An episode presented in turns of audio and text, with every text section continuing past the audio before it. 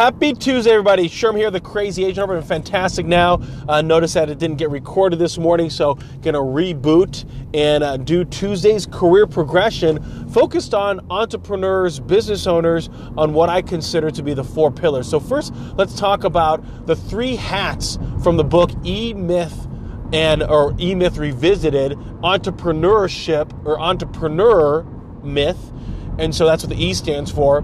The three hats entrepreneur is someone that's visionary. They see the future, where they want to go, the open space. The mar- manager focuses on the past. They look at what results did we have that will lead to where we want to go. And the technician focuses on the here and now to get the deals done, to get the different projects done.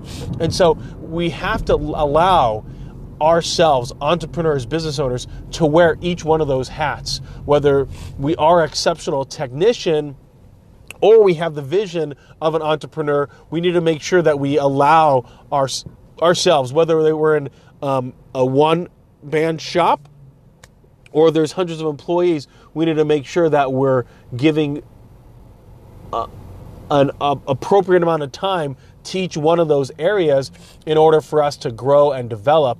Because when we allow ourselves only to be visionary, we don't allow what needs to get done right now for ourselves. So wearing wearing those three hats throughout your month, your day, somehow figure out how you can incorporate being able to look for the future, work on today, and also um, assess the past, look at the uh, analysis. The four pillars of a business owner are activity management. That's where you're looking and making sure that your days are spent doing the activities that are going to lead to where you want to go. Number two, excuse me, is being able to make sure that you're um, looking at your profit and loss, making sure that there's enough revenue coming in, making sure that you're reducing your expenses, making sure that you're looking at all those things on your, your P&L. The other one is professional development. Whether you're um, an individual or your business, you want to make sure that you're in the right industry. You're being seen as um, a, a, contributor. You're an, um, an industry, you know, influencer you're going to be able to make sure that you're maybe getting some designations, improving yourself, doing those things that are necessary to, to make sure that you're doing more and doing better.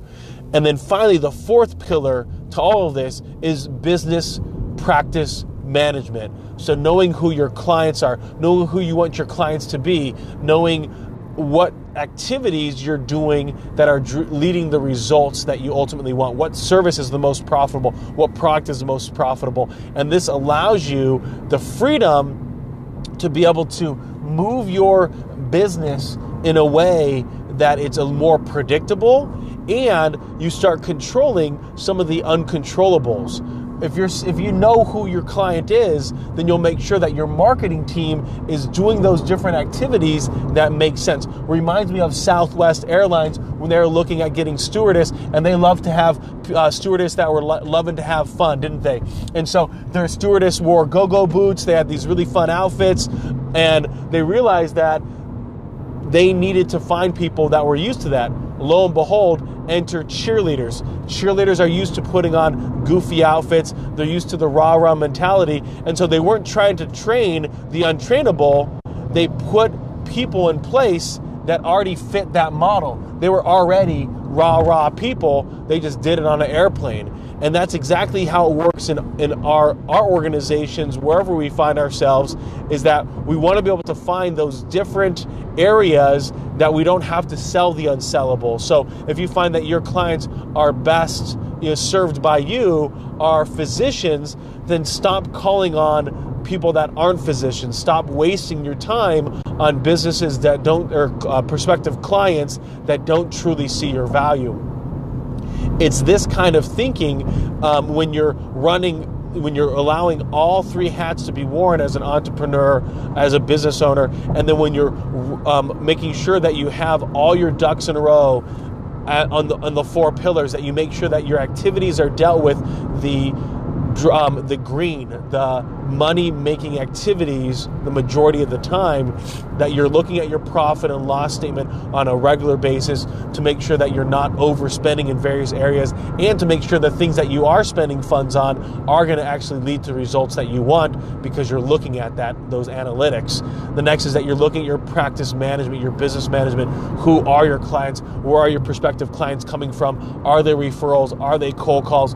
You're going to know that from are they coming from industry events that you're going to uh, showcasing yourselves out there, having a booth, and then finally, of course, um, looking at those professional designations. Um, do you have enough licensed engineers? Do you have enough um, licensed individuals? Do you yourself have the credence, the expertise, the skill set to continue to lead your team beyond where you currently are? Sherms out.